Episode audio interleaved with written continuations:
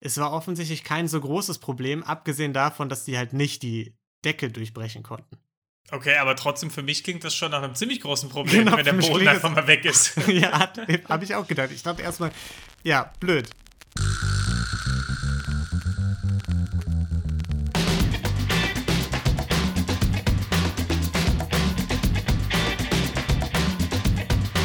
Hallo und herzlich willkommen zu Verbrechen für Weicheier, unserem True Crime Podcast ohne Mord, Folge 31. Wir reden wieder über Gönnereien und wir, das sind wie immer mein lieber Freund Niklas. Hallo. Und ich, Lino. Hey. Na? Hey. Lange nicht gesehen. Lange nicht gesehen, jetzt auch mit, mit Verspätung ja leider diesmal. Ja. Haben wir Niklas, lange nicht mehr gehabt. Was war da los? Ne? War, war mal wieder alles deine Schuld.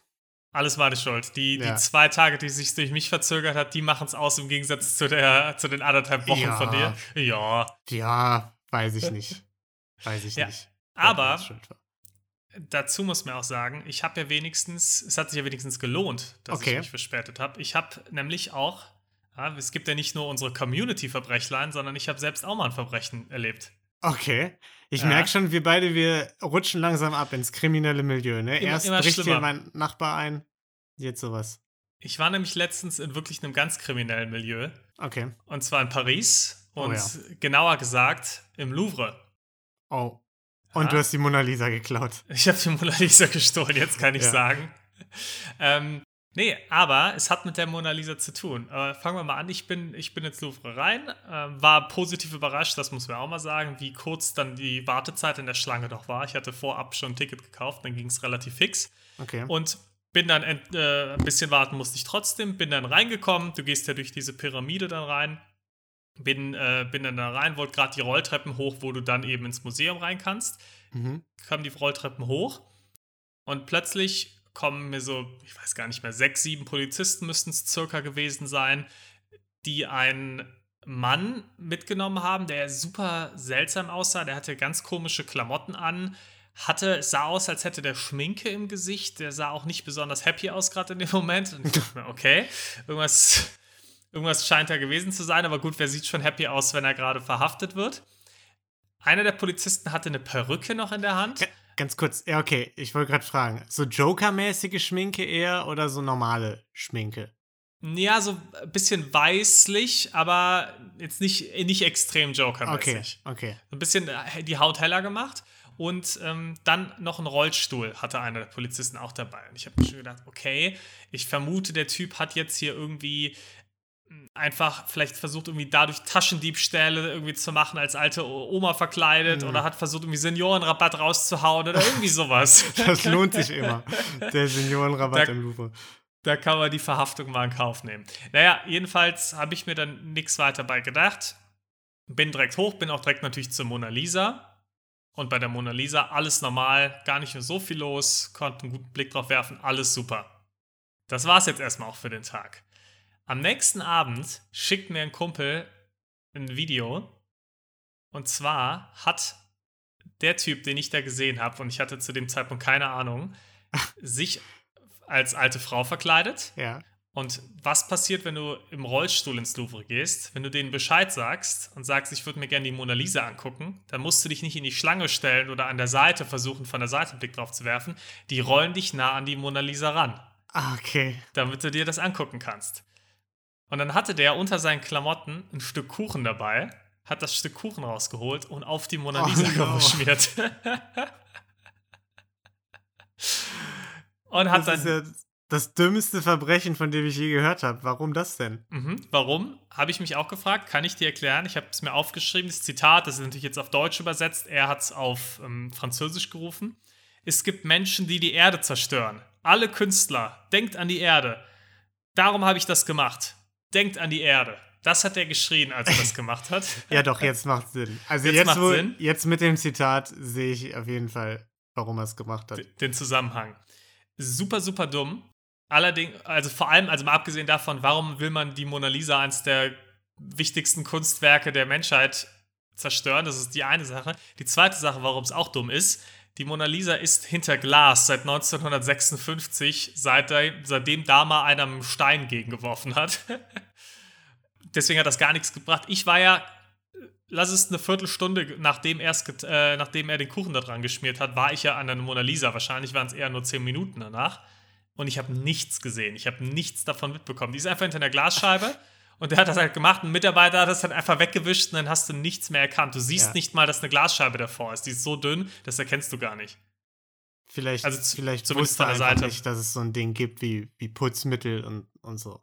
Hat er sich nicht gedacht, ne? Nein, vielleicht neu. Er dachte, die, die Glasscheibe, die mache ich jetzt aber richtig, die verschmiere ich jetzt richtig. Eben. Die wird nicht mehr wiederzuerkennen sein. Ja, aber das war so mein kleines Mini-Verbrechen, was ich selbst erlebt habe. Was gar nicht mal so klein Ey, war. Ja, ohne Scheiß. Also, da muss ich jetzt aber auch sagen, das ist das größte Verbrechen, das wir jemals behandelt haben, außer den ganz großen Verbrechen.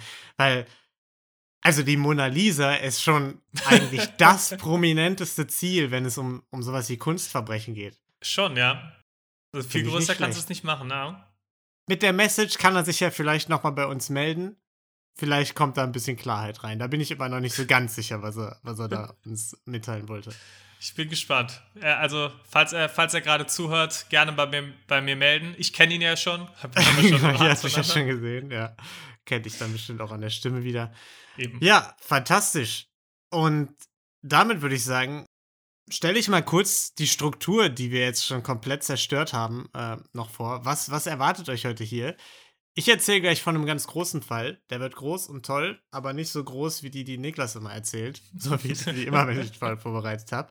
Und danach geht es noch äh, zum Community-Verbrechlein der Woche. Ne? Da könnt ihr uns ja immer über Instagram und Verbrechen für weicheier.gmail.com eure kleinen, selbstbegangenen, beobachteten, erlebten Verbrechlein äh, zuschicken. Wir quatschen dann drüber. Macht immer viel Spaß. Und auch vielen Dank, dass da so viele reinkommen. Ne? Also am Anfang dachten wir noch, wir wissen nicht mal, ob wir es schaffen können, äh, jede Woche eins davon zu machen. Und jetzt haben wir zu viele. Ähm, Na, zu viele erst, haben wir nicht. Äh, zu viele Lasst nicht. euch nicht davon abhalten, schickt bitte trotzdem noch schneid welche ich raus. schneide ich raus. Aber so für die nächsten Wochen haben wir was. Das wollte ich damit sagen. Ähm, ja. Und damit würde ich sagen, komme ich mal zu meinem Verbrechen, oder? Sehr gerne. Ich bin gespannt. Und zwar geht es heute um die Baker Street Robbery, wo in 1971 Beute zwischen so 1,25 Millionen, 3 Millionen irgendwie stibitzt wurde. Man weiß nicht ganz genau, wie viel.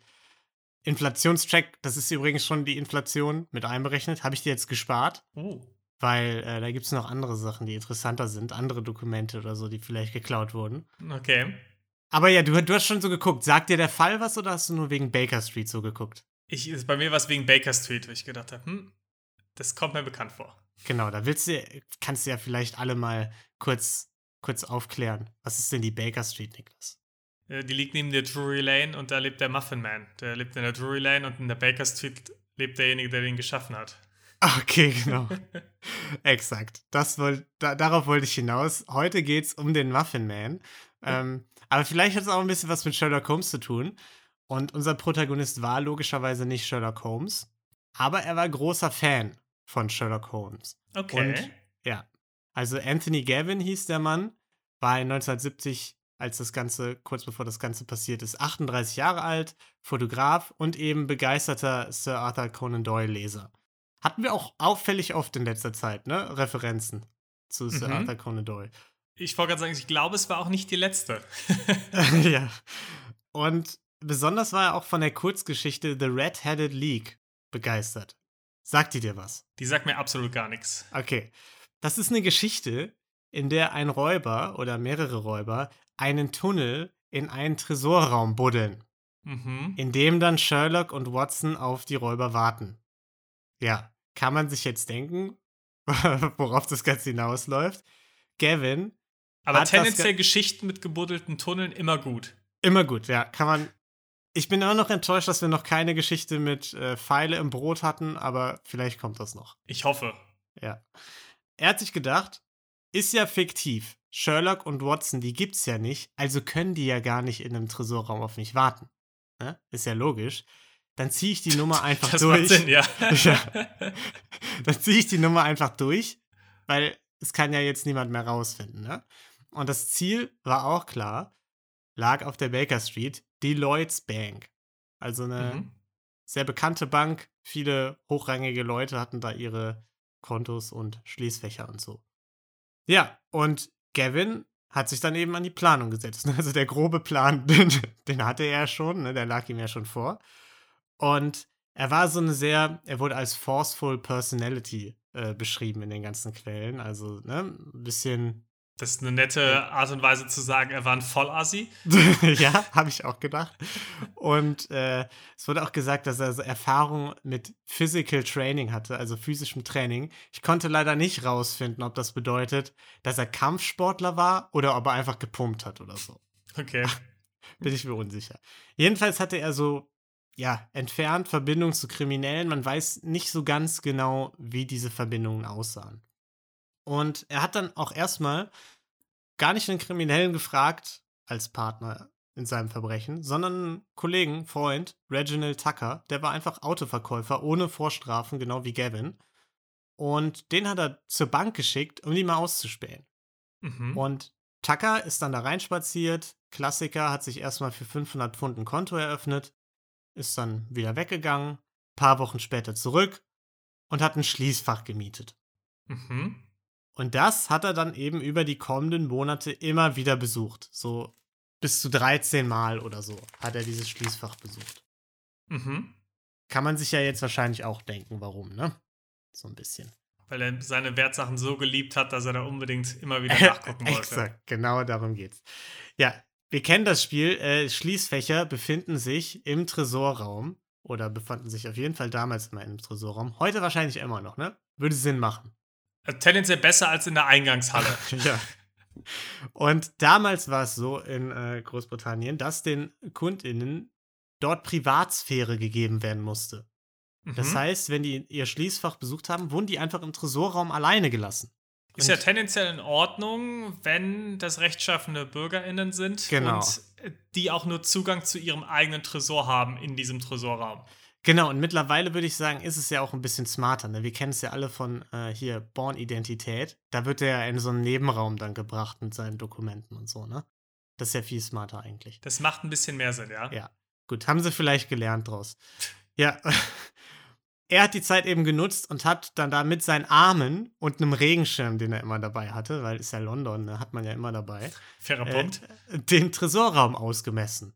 Ne? Sie wussten, wie groß die Fliesen sind, konnte dann auch gut, akkurat, relativ äh, alles abmessen. Zwei Drittel Regenschirm ist eine Fliese. Exakt. Und äh, konnte dann eine relativ genaue Karte mit den Positionen der Schließfächer und ganzen Möbel und so zeichnen. Weil es wäre ja blöd, wenn man dann am Ende ein Loch buddelt und dann landet man irgendwie unter einem großen, fetten Schrank oder so. Der Praktisch tendenziell, ja. Ja, wäre nicht so gut. Ja, um den Plan durchzuführen und da reinzubuddeln, brauchten sie natürlich noch ein paar, paar tatkräftige Hände. Also haben sie einen weiteren Autoverkäufer ohne Vorstrafen äh, rangeholt. Der hat dann so eine Thermolanze besorgt. Und das ist eine Thermolanze. Ich stell's mir vor wie ein großes Schweißgerät, das aber nicht zusammenschweißt, sondern so durchbrennt irgendwo. Okay.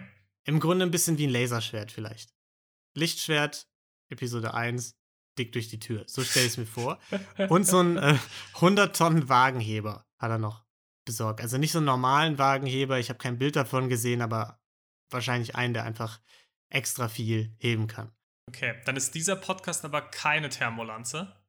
Weil hier brennt keiner durch, sondern wir, das schweißt uns einfach nur zusammen. genau, alles klar. Okay. Alle unsere HörerInnen sind jetzt leider durchgebrannt. Das, das ist ein bisschen blöd. Verständlich, verständlich. Ja. Äh, und einen Sprengstoffexperten, einen Alarmexperten und noch ein paar weitere haben sie besorgt. Ist jetzt nicht so wichtig, wer da alles dabei war. Ja, Gru Gruppe also größtenteils zusammen, ne? Sie hatten einiges mhm. an Equipment, sie hatten ein Ziel, sie hatten einen groben Plan. Was fehlte? Ähm, Wochenende, damit, damit keine Sicherheitsleute da sind. Stimmt, aber das ist, noch, das ist noch ein paar Schritte später erst. Es fehlte vorher noch was anderes. Und zwar fehlte natürlich das andere Ende des Tunnels. Die brauchten natürlich irgendeinen Ort, an dem die anfangen konnten, ihren Tunnel zu buddeln. Ne? Mhm. Und da hatten sie Glück, denn zufällig wurde im Mai 1971 äh, eine Annonce in die Zeitung gestellt von einem Lederladen, der sein Geschäft aufgeben möchte und ihm den Pachtvertrag verkaufen wollte von seinem Laden. Mhm. Und der Laden, der war nicht irgendwo, sondern zwei Häuser weiter. Es hat also wirklich ein Haus diese beiden ähm, Läden getrennt, also die Bank und den Lederladen. Das erinnert und, mich ein bisschen an Adam Worth, der dann die, das Geschäft neben der Bank gekauft hat. genau, im Endeffekt war es so. Äh, weil die halt auch gesehen haben, okay, der Keller ist ungefähr auf Höhe des Tresorraums, schon mal ganz praktisch, muss man nicht so weit runterbuddeln. Und dann hat eins, ein Mitglied dieser Gang sich eben einfach den Pachtvertrag gesichert. Ja. Praktisch. Und damit stand dem Ganzen eigentlich nicht so viel im Weg, außer dass sie Angst hatten, Tre Alarme auszulösen mit ihrem Gebuddel, ne? weil Tresorräume auch damals schon, fand ich irgendwie ein bisschen beeindruckt, beeindruckend, äh, so Vibrationsalarme hatten. Damit hätte ich nicht gerechnet Damit, in den 70ern. Ja, hat mich auch überrascht, wäre ich nicht drauf gekommen. Also nachdem wir sonst eher auch viele Geschichten schon gehört haben von Tresorräumen, in die du im Prinzip einfach reinspazieren konntest, äh, genau, ich das schon. Genau. Hat mich auch gewundert. Blöd nur, dass dieser Alarm ausgeschaltet war zeitweise, weil dort Straßenarbeiten waren, die den Alarm immer fälschlicherweise ausgelöst haben. Und deswegen wurde der immer zeitweise aus, äh, ausgeschaltet. Mhm. Was denen natürlich entgegenkam. Ne? Die haben dann also eine, einen Kontakt bei der Sicherheitsfirma angehauen, der hat denen die Zeitpläne für den äh, Alarm gegeben, wann das grob äh, ausgeschaltet wurde und so. Ja, und dann konnten die im August 71 loslegen mit dem Buddeln. Haben dann erstmal ein bisschen gebuddelt, bis sie die Kellerwand des Nachbargebäudes erreicht haben, von dem, von dem Hühnchenladen da. Mhm. Und äh, dann haben sie straight nach unten gebuddelt und dann haben sie unter dem Keller des Hühnchenladens hergebuddelt und haben quasi den Keller als Decke benutzt, sodass sie nicht mal irgendwas stützen mussten und so. Das ist ja perfekt. ja, das ist also mega clever im Grunde. Ja, und da haben sie dann zwölf Meter weit gebuddelt. Circa acht Tonnen Geröll sind dabei rumgekommen. Die haben sie dann einfach im Lederladen äh, gelagert. Hatten ja jetzt viel Platz. Ja, super. Und sind dann am 10. September unterm Tresorraum angekommen. Haben dann noch die letzten vier äh, Meter nach oben gebuddelt, ne? Und waren dann im Grunde da. Und das einzige Hindernis, was sie dann noch hatten, war eine Betonschicht vom einen Meter Dicke. Weil Tresorraum ist ja in Beton gebaut. Ne? Der hat seinen Namen nicht ohne Grund, ja. Genau. Die sind ganz toll gesichert, das wissen wir. Also haben sie dann gedacht, wir können ja langsam loslegen, haben den Aufpasser auf dem Dach gegenüber äh, positioniert und im Grunde den Plan gehabt, dass das jetzt relativ easy ist. Es ist Freitag, Wochenende steht vor der Tür, du hast es schon angesprochen. Wir heben jetzt einfach mit diesem Wagenheber, der ja 100 Tonnen heben kann, diese Betondecke an. Wir platzieren das jetzt einfach darunter und schrauben das Ding hoch, so, um da durchzubrechen. Das Problem war aber, was sie nicht wussten, dass unter deren Tunnel ein alter Brunnen war.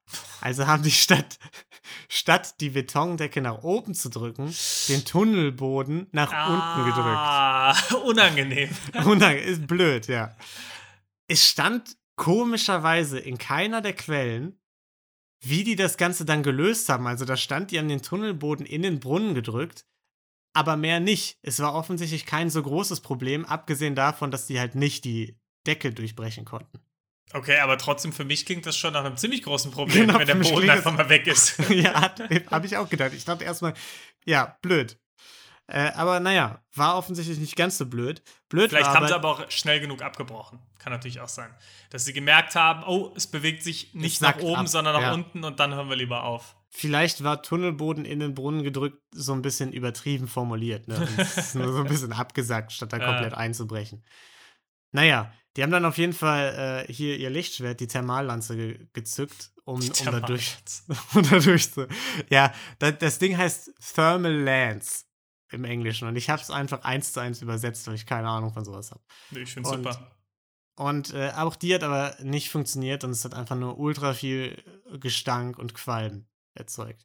Das ist auch genau das, was du im Tunnel gut gebrauchen kannst. genau, in einem engen Tunnel, ja. Aber wenigstens hatten sie sich ein bisschen Platz verschafft. Ne? Hatten jetzt mehr Luft unten. Ja, dann haben sie also einfach Löcher in den Boden gebohrt, Sprengstoff rein, hatten ja einen Sprengstoffexperten, ne? Und am Samstagmorgen haben sie dann gewartet, bis ordentlich Verkehr ist, haben das Ganze dann abgestimmt, damit großes Bumm, Loch im Boden, fertig aus. Ne? Hatten sie dann quasi ein Loch im Tresorraum. Mhm. Koordiniert haben sie das Ganze mit Walkie-Talkies. Uh, Walkie-Talkies hatten wir bisher auch noch nicht so oft, wie ich sie gerne gehabt hätte. Genau, eigentlich ja, ne, professionell. Habe ich auch früher immer so gemacht mit meinem Cousin, wenn wir irgendwas abgestimmt haben, wenn wir Schabernack ja. getrieben haben. Was aber natürlich auch alle wissen, die mal als Kinder mit Walkie-Talkies gespielt haben, man stellt die ja immer auf Frequenzen ein, auf bestimmte. Und Leute, die auf dieser Frequenz ihre Walkie-Talkies oder sonst was auch eingestellt haben, können das Ganze eben mithören, wenn mhm. sie genug Reichweite haben. Und die hatten Pech, weil in der Nähe, so eine halbe Meile ungefähr, 800 Meter von der Bank entfernt, lebte Robert Rowlands, ein, wie er beschrieben wurde, Radio-Enthusiast. Das ist auch eine schöne Beschreibung für, das war ein richtiger Nerd. ja, fand ich auch gut.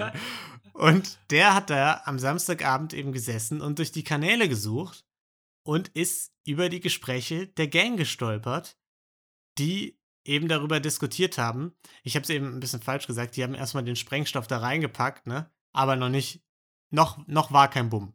Mhm. So. Sie haben darüber diskutiert, dass gleich das Bumm kommt. Und das hat er eben überhört. Er hat, also sie hätten mit diesen mhm. Schnurbüchsentelefonen, die, die wir kennen, ne? Da hätten ja. sie kein Problem gehabt, aber er konnte eben alles überhören, was sie gemacht haben. Ja. Und er wusste, irgendwer will irgendwo irgendwas überfallen. Ne? Ja. war so ein bisschen diffus, was er da mitbekommen hat. Also hat er erstmal die Polizei angerufen und denen das erzählt. Mhm. Wie reagiert die Polizei, Niklas? Wir kennen das Ganze ja. So, ich meine Vermutung wäre jetzt, die haben gedacht, was für ein Spinner, da reagieren wir einfach mal gar nicht. Exakt. Die haben gesagt, hör mal zu, es ist 1 Uhr nachts, so verarsch uns nicht, wir wissen, du, du bist einfach nur besoffen oder so. Liefer ein paar Beweise und ruf uns dann nochmal an. Aber, du hast es ja schon so ein bisschen angeschnitten, der hatte einiges zu Hause, äh, unser Radio-Enthusiast, nämlich auch einen Kassettenrekorder. Also hat er das Ganze aufgenommen, wie eben die Leute da äh, ne, im Tunnel und im Dach miteinander kommuniziert haben. Er hat dann so aufgenommen, wie die gerade diskutiert haben. Ne? Nee, hier ist noch zu viel Gestank von der Thermallanze. Wenn wir da jetzt durchbrechen, dann riechen es vielleicht die Security-Leute, die da drin positioniert sind und dann ist alles, ne? Da haben sie nicht nachgedacht, war ja Wochenende, da kann ja keine Security genau, gewesen konnte sein. Konnte ja nichts passieren. Und äh, der eine Typ, das hat mir auch gefallen, der Aufpasser auf dem Dach, der hatte einfach keinen Bock, die ganze Nacht auf dem, auf dem Dach rumzuschimmeln und hat, gesagt, hat die ganze Zeit Stress gemacht und hat gesagt, oh, lass doch lieber jetzt machen. Komm, jetzt hier die ganze Nacht. Habe ich nicht so Lust drauf. Ja, und gegen 2 Uhr nachts hat Roland sich gedacht, das reicht mir, ich rufe wieder an, ich habe ja jetzt genug Beweise, aber nicht bei diesen Donut essenden äh, Pappnasen da im, im, von der normalen Polizei. Ich rufe direkt das Scotland Yard an. Mhm. Und die haben dann direkt ihren Flying Squad losgeschickt. Ah, von dem haben wir auch schon mal gehört. Da hast du ja ganz am Anfang schon mal von erzählt. Und die haben dann Leute vorbei äh, geschickt, um eben sich die Tapes anzuhören. Die sind natürlich dann relativ schnell, haben sich das angehört und haben gemerkt, okay, das ist nicht nur irgendein Raub, hier scheint es um was Ernstes, um Bankraub zu gehen. Also hat der Flying Squad dann bei Roland quasi übernachtet bis Sonntagmorgen. das finde ich richtig gut. Ja, und die haben dann da gewartet, bis noch mehr Transmissionen reinkommen. Und tatsächlich am Sonntagmorgen haben sie dann mitgehört, wie eben aus dem Tunnel gesagt wurde: Danke, dass du die ganze Nacht da oben auf dem Dach rumgeschimmelt hast. Ist cool. Wir legen gegen Nachmittag los. Wir gehen mhm. da gegen Nachmittag rein. Also hat das, äh, der Flying Squad dann die Polizei alarmiert und die haben dann alle 750 Banken in einem 13 Kilometer Radius abgeklappert, kontaktiert und gesagt, komm, wir schicken PolizistInnen vorbei, die checken, ob alles in Ordnung ist mit den Tresorräumen. Das ist krasser Aufwand. Ja, finde ich auch. Äh, vor allem, weil ich mir gedacht habe, die haben ja Walkie-Talkies überhört und die haben ja eigentlich nicht so eine riesige Reichweite, oder? Also ich fand es krass, dass die so einen riesigen Radius genommen haben dafür. Aber woher wollten die denn wissen, dass es zwingend Walkie-Talkies sind? Die wussten ja nur, die äh, kom äh, kommunizieren über Radiowellen. Ja, das die stimmt. Hätten da ja auch noch, vielleicht noch so normale Funkgeräte oder so, ja, ne? Die das hätten ja auch machen. welche wirklich von, von der Polizei oder vom Militär oder so sein können, die, die ja, Funkgeräte. Das, ja, stimmt. Ja, und gegen 15.30 Uhr kam dann die Polizei auch bei der Lloyds Bank an. Tresortür war aber unversehrt, haben sie bemerkt. Reingucken konnten sie leider gerade nicht, weil die Tür zeitgebunden verriegelt wäre. War ja Wochenende. Mhm. darf ja keiner rein. Wie es einfach in jedem Fall das Wochenende ist. ja. Und äh, sie haben sich dann natürlich gedacht, ja, wir haben auch eigentlich Wochenende, wird schon passen, alles in Butter, ab nach Hause. Haben sich also wieder verzogen, weil Tresortür war ja nichts. Und es war tatsächlich nicht so unwahrscheinlich, genau weiß man es nicht, dass die Diebe genau zu diesem Zeitpunkt gerade im Tresorraum waren. Weil sie ja nachmittags, äh, nachmittags loslegen wollten, ne? Die haben dann da alle 268 Schließfächer, es war so grob ein Viertel, aufgebrochen und haben eben Juwelen, Geld, Dokumente, alles, was sie so kriegen konnten, mitgenommen. Wie gesagt, genauer Wert ist so ein bisschen unklar, ne? so bis zu drei Millionen. Aber eben paar interessante Sachen auch dabei, kommen wir gleich noch zu. Okay. Und damit sind sie dann einfach in den Tunnel gehüpft und abgehauen. Ja, und die Polizei die wusste ja noch nicht, dass gerade schon eingebrochen wurde, hat aber trotzdem News Blackout ausgerufen und gesagt, okay, ihr dürft nicht darüber berichten, dass wir sowas überhört haben. Weil Macht Sinn, ja. sich den Vorteil eben erhalten wollten, dass die Diebe nicht wissen, dass die Polizei gerade nach ihnen sucht. Und nachdem aber der Bankmanager dann am Montag das ganze Chaos entdeckt hat, als der Tresor wieder aufging, ließ sich das Ganze natürlich nicht mehr geheim halten. Ne?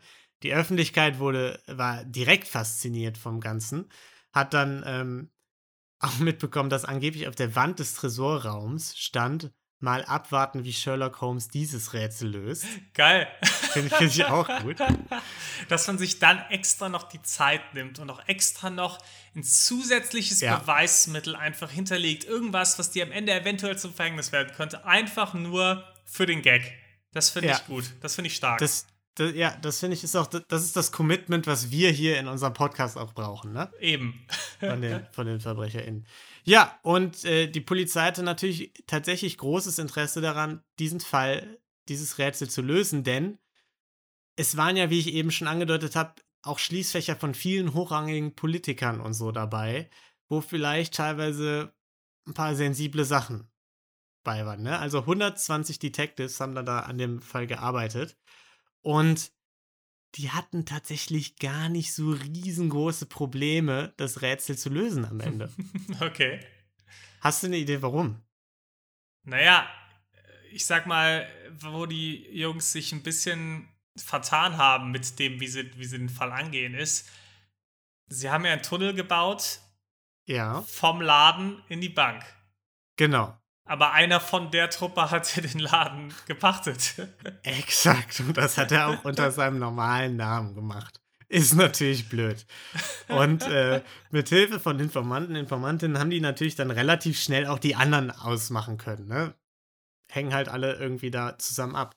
Und die wurden dann eine Weile beobachtet, ne? Verbrechen war im September und gegen Ende Oktober haben sie dann auch die vier Kernmitglieder, darunter auch Gavin, unser Sherlock Holmes-Fan und sein Autofreund Tucker, verhaftet. Die haben dann zwölf beziehungsweise acht Jahre bekommen, jeweils die vier. Und angeblich blieb es auch bei diesen vier Kernmitgliedern, obwohl mehr dabei waren, weil ein korrupter Scotland Yard Officer wohl dafür gesorgt hat, dass die anderen dann nicht rausgefunden oh. wurden. Ja. Aber der größte Kriminelle, Niklas, der ist natürlich noch auf freiem Fuß, ne?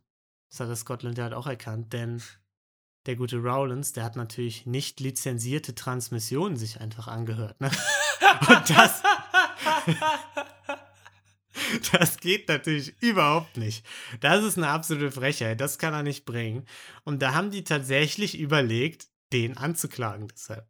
Unfassbar. Der hat wahrscheinlich gerade Radio Sealand versucht zu empfangen. Ja, genau. Der, der, stimmt, war ähnliche Zeit, ne? Ja. Und äh, ja, haben sie dann aber am Ende nicht gemacht. Er hat noch einen 2,5000 Pfund Check von der Bank bekommen.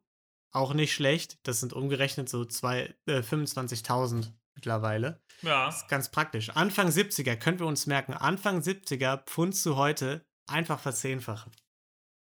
Okay. Können wir uns merken. Für, Können wir uns merken. Ähm, was mir aber da auffällt, ja. eigentlich ist ja der unser Radioenthusiast eigentlich, was er getan hat, ja kommt, also ehrenhaft, aber ja. eigentlich komplett irrelevant für den Fall. Er hätte es doch einfach lassen können, dann hätten einige Polizisten am Wochenende ihre Freizeit genießen können Das stimmt. Und der Fall wäre trotzdem genau exakt so gelöst worden, wenn am Montag der Bankmanager erkannt hätte, dass da ein Tunnel ist und man den Tunnel verfolgt hätte. Ey, das stimmt voll, das ist mir überhaupt nicht aufgefallen. ich, ich hatte das die ganze Zeit gelesen und dachte, ja, was ein Pech die auch haben, dass der da sitzt, aber nee, es wäre sowieso egal. Montag aufgefallen. Es ist einfach vollkommen egal. Der hat sich einfach 25.000 für nichts verdient. Voll gut. Ja, gar nicht so schlecht. ja, und ähm, ja, aber ich habe es ja eben schon gesagt, ne? Hohes öffentliches Interesse. Sherlock Holmes Referenz, ne? Viele reiche, wichtige Leute. Und das hat für einige Verschwörungstheorien gesorgt, weil okay. trotz dieses hohen Interesses, und das ging natürlich erstmal krass durch die Medien, die Berichterstattung plötzlich gestoppt hat. Und da ist natürlich die Frage aufgekommen in der Öffentlichkeit, warum? Warum stoppt das plötzlich, ne? Mhm. Und da kam eben Gemunkel auf, dass die Regierung während der Ermittlungen eine sogenannte D-Notice veranlagt hat. Also einen weiteren Medienblock, der eben bestimmte sensible Themen blockiert hat, dass die Medien darüber berichten. Mhm. Das wird offiziell übrigens natürlich, wurde das dementiert. Klar. Äh, in manchen Quellen wird das als Fakt äh, geschrieben, weiß ich jetzt nicht, ne, was, was da ist, ist eine Verschwörungstheorie.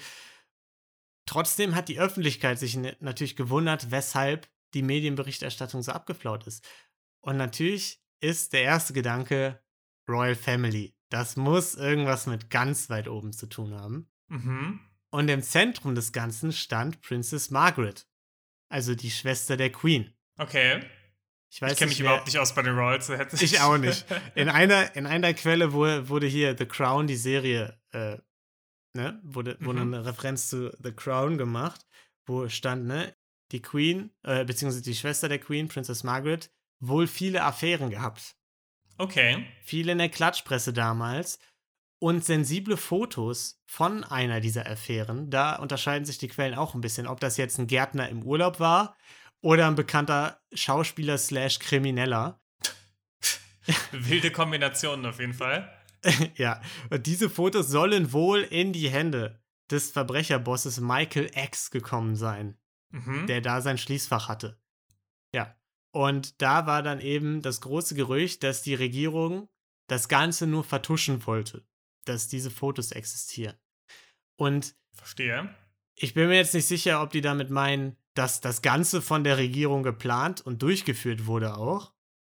Oder. Das klingt für mich ein bisschen sehr weit hergeholt. Ja, muss ich auch sagen. Finde ich auch, klingt ein bisschen äh, weit hergeholt. Aber das ist tatsächlich die Version, die in dem Film The Bank Job mit ist Jason Statham auch na gut, wenn es in einem Jason Statham-Film vorkommt, dann muss es historisch schon akkurat sein. Habe ich mir nämlich auch gedacht. Die Filmmacher haben auch gesagt, die hatten einen verlässlichen Informanten. Ist leider mittlerweile verstorben, aber war verlässlich. Ja, schade. Dann, ja, ja, kann man dann. dann. auch nichts machen, ne? Ja, und äh, das war im, im Grunde die ganze Geschichte zum, äh, zur Baker Street Robbery. War, muss man dazu sagen, war ja keine Robbery, ne? Die haben niemanden äh, gewaltsam irgendwie überwältigt, verletzt oder so. Also eigentlich war es eine Burglary. Ja, ein klassischer Heist mal wieder. Genau, ein klassischer, ein ganz, ganz klassischer Heist, wie er im Buche steht. Ja, sehr schön. Hat mir sehr gefallen, der Fall. Im Buche von äh, Sir Arthur Conan Doyle. Oh, so fließt sich der Bogen. Ja. Und äh, damit würde ich sagen, ist Zeit. Und wir kommen zu unserem Community-Verbrechlein. Community-Verbrechlein. Wundervoll. Mhm. Unheil abgewendet. Ne? Das hätte jetzt richtig Ärger gegeben. Ja, und unser Community-Verbrechlein. Vielen Dank äh, nochmal, dass ihr die so zahlreich einschickt. Kommt in dieser Woche von Maria. Die schreibt: Hallo, ihr beiden. Endlich mal ein Podcast zum Schmunzeln und Genießen. Vielen Dank. Danke, Maria. Muss ich eher zum scheckig lachen, ne? Ich würde schon sagen, scheckig lachen. scheckig lachen. ja. zum laut, lauthals lachen und sich den Bauch halten. Ja, LMAO, sage ich da nur. Äh, mein Mann und ich müssen auch nach Jahren bei folgender Geschichte grinsen, beziehungsweise hätten gerne die Gesichter der Einbrecher gesehen. Mhm. Ein traumhafter Sommertag in Italien. Wir stellten unseren Campingbus etwas außerhalb von San Gimignano ab, da ziemlich viel los war. Nach einigen Stunden und viel Eis, Espresso und Pasta kehrten wir zurück. Komisch, vor unserem Bus lag die Fußmatte. Die Tür war auch nur noch angelehnt, Ein schreckliches Gefühl bestätigte sich. In unserem Bus war eingebrochen worden. Es sah wild aus. Wäsche lag herum, Kleiderbügel Bügel waren herumgeworfen worden, ein Vorhang war rausgerissen worden. Wir machten Bestandsaufnahme. Eine Minolta-Kamera meines Mannes fehlte, das war schlimm, aber Laptop, meine Kamera und vor allem die Gameboys unserer Mädels waren noch da. Das hätte sonst viele Tränen gegeben. Allerdings. Äh, der Kleiderschrank stand weit offen. Mein Mann sagte, die wussten, wo der Safe eingebaut war. Und ja, der Safe, der bei diesen Bussen, VW LT Florida, kleine Anmerkung für alle Busenthusiasten unter euch, äh, am Boden des Kleiderschrankes eingebaut war, fehlte. Er wurde samt der langen Schrauben rausgerissen. Wir überlegten und fuhren später zu den Carabinieri. Mit meinem Basisitalienisch, Händen und Füßen erklärten wir die Situation. Auf die Frage, was im Safe gewesen sei, antworteten wir, zwei Rollen Klopapier. mein Mann stand auf dem Standpunkt, jeder weiß, wo der Safe eingebaut ist, da tue ich doch keine Wertsachen rein. Und recht hatte. Die Augen, das finde ich richtig gut. ja, die Augen der Gauner beim Öffnen des Safes hätten wir so gerne gesehen. Wobei, jetzt in der Corona-Zeit ist es ja eigentlich doch ein kostbarer Schatz, oder? Was noch im Safe lag, Kopien unserer Personalausweise. Wir riefen also zu Hause an, damit unser Haus im Auge behalten äh, würde. Aber bis heute war niemand da, um sich über das Klopapier zu beschweren. Liebe Grüße, macht weiter so, Maria. Sehr schön, ja. Vielen Dank, Maria. Das finde ich das, wieder eine sehr schöne Geschichte. Ich hatte vor allem richtig Kopfkino, als du es ja, vorgelesen kon, hast. Konnte man sich richtig gut vorstellen. Und was ich vor allem geil finde, ist, dass die Verbrecher in dem Fall auch so richtig so richtig ausgetrickst wurden. Mhm. Weil, also ich, ich weiß jetzt nicht, wo die anderen Sachen rumlagen. La waren die versteckt unter der Matratze, lagen die einfach so rum. Aber in meiner Vorstellung haben die Verbrecher die Kamera geschnappt, den Safe und hatten einfach keine Hände mehr frei und dachten sich, mhm. ja, wir müssen den Safe tragen. Ich weiß jetzt nicht, wie schwer so ein Safe aus so einem, aus so einem Bus ist, aber ich könnte mir vielleicht vorstellen, einer Kamera um den Hals und dann haben die den Safe zu zweit getragen oder so. Ja, haben sich vielleicht auch gedacht, das ist das Wichtigste, dann haben wir den schnell rausgeholt. Das war genau. ja vielleicht auch laut, wenn der da richtig rausgerissen wurde. Exakt. Dann schnell weg. Lassen wir den Rest liegen. Oder mhm. so. Weiß ich nicht. Vielleicht aber auch, vielleicht aber auch einfach wenig niederträchtige Verbrecher, Verbrecherinnen, die sich gedacht haben, Gameboys geht nicht klar, wir können den nicht komplett den Urlaub versauen. Ja, wenn die, wenn die kleinen Kinder ihre Gameboys nicht mehr haben, das ist nicht so schön. Laptop haben sie sich auch gedacht, braucht man vielleicht für die Arbeit. Genau. Wäre auch scheiße ja. dann. Wir Und nehmen nur eine Kamera mit, die andere bleibt da. Können sie noch Urlaubsbilder machen? Was auch dafür spricht, dass es nicht so niederträchtige VerbrecherInnen mhm. waren. Die Fußmatte lag ja davor. Die haben sich zumindest die Füße vorher noch abgewischt. ja, das stimmt. Füße abgewischt und auch die Tür wieder angelehnt, ne? damit Eben. nicht einfach jeder auf die Idee kommt, da rein zu spazieren. Eben. Also von daher auf der Niedertrachtskala relativ gering. ja. Eigentlich also, wobei, ja, aber auch, äh, also auch nicht ganz unten, weil während des Urlaubs, also ich meine, es war ja klar, dass es Urlauber sein mussten. Mhm. Während des Urlaubs natürlich schon unschön, weil du versaust mal Minimum einen Urlaubstag, tendenziell eher mehrere. Andererseits geile Anekdote, ne? Auch wieder wahr. Eine geile Maria Anekdote. hat jetzt die Chance, hier in unserem Podcast aufzutreten. genau. Und ich sag mal, dafür so eine Kamera zu opfern und ein bisschen Klopapier, das lohnt sich dann schon. Die Frage ist natürlich, sind die Verbrecher, Verbrecherinnen am Ende nicht eigentlich die großen Gewinner des Ganzen? Weil Maria hat es angedeutet, Anfangszeit Corona-Pandemie, wenn die das Klopapier bis dahin behalten haben, dann konnten sie es ziemlich teuer verticken. Ich gehe stark davon aus, dass sie das ja, allein das schon als jetzt, Andenken. Das sind jetzt Millionäre. Also die mhm. müssen nie wieder in irgendeinen VB-Bus einbrechen, das ist sicher. Ja. Vielleicht haben sie auch noch eine Flasche Sonnenblumenöl irgendwo mitgehen lassen. ja, genau, ein bisschen, bisschen Olivenöl, Sonnenblumenöl. Ja, wer weiß, wer weiß. Das Ding ist, man kann eigentlich, man kann den Verbrechern ja gar keinen Vorwurf machen, ne? Keinen so, also, einzigen. Also, also, nee, Vorwurf im Sinne von, die waren nicht extra dumm, mhm. sie wurden nur einfach outsmarted. So Marias Mann war einfach schlauer. Ja, Marias Mann sollte sich vielleicht auch mal bei irgendwelchen so, so, Security, der, der kriegt jetzt, also eigentlich sollte der sich mit der Geschichte mal bei einer Bank oder so melden und dann kommt er ganz weit oben in die Security. Aber wirklich. Da wird er ganz weit oben eingestellt. Also und? mach das vielleicht mal, das könnte, das könnte ein richtig geiler Job werden. Aber andererseits muss man auch sagen, wenn es mehr so Menschen gäbe wie Marias Mann, dann hätten wir auf jeden Fall weniger spannende Fälle zu erzählen. Weil wenn alle Security-Leute so, so, so smart wären wie er, dann ja. die sagen dann, würden die Verbrechen ja, deutlich früher aufhören. Ey, wir packen die Schli Schließfächer natürlich nicht in den Tresorraum, da kommt ja jeder drauf. Wir packen die tatsächlich in die Lobby. dann, dann, denken alle, das ist einfach der Spinn. Das ist einfach eine, wir eine Schublade. Wir packen das einfach in die Umkleide. Komm, leg rein, kommt kein Mensch drauf. Das wäre vielleicht, das wäre Next Level. Naja, kann man ja vielleicht mal bei einer Bank einreichen, den Vorschlag. Finde ich gut. Also, wie gesagt, vielen Dank, Maria, und vielen Dank für die anderen Verbrechlein. Ähm, Dankeschön. Freue mich schon, die alle zu bequatschen. Aber schickt auch weiter fleißig ein. Ne? Nicht, dass das jetzt aufhört und dann haben wir so in ein paar Wochen haben wir einfach nichts mehr. Das wäre jetzt blöd. da bitte gerne weitermachen. Wir freuen uns auch immer, wenn wir die bekommen. Gut, und damit würde ich sagen, war es das für diese Woche. Komisch, Aufnahmezeit war ein Fall von mir wieder relativ kurz, vergleichsweise. Äh, obwohl du noch eine, eine lange Louvre-Geschichte erzählt hast am Anfang. Da merkt Weiß man auf jeden Fall, wer immer sich richtig Mühe gibt bei der Recherche, sich ja. da lange Fälle rauszusuchen. Vielleicht gebe ich mir auch einfach mehr Mühe dabei, dich zu unterbrechen, Niklas. Und es gibt einfach mehr Unterbrechungen und es dauert deswegen so lange. Naja, gut, wer kann das schon entscheiden? Niemand. Das, das müssen zukünftige Generationen entscheiden. Genau, und damit danken, wir euch fürs Zuhören, äh, ohne die Folge jetzt künstlich in die Länge zu ziehen.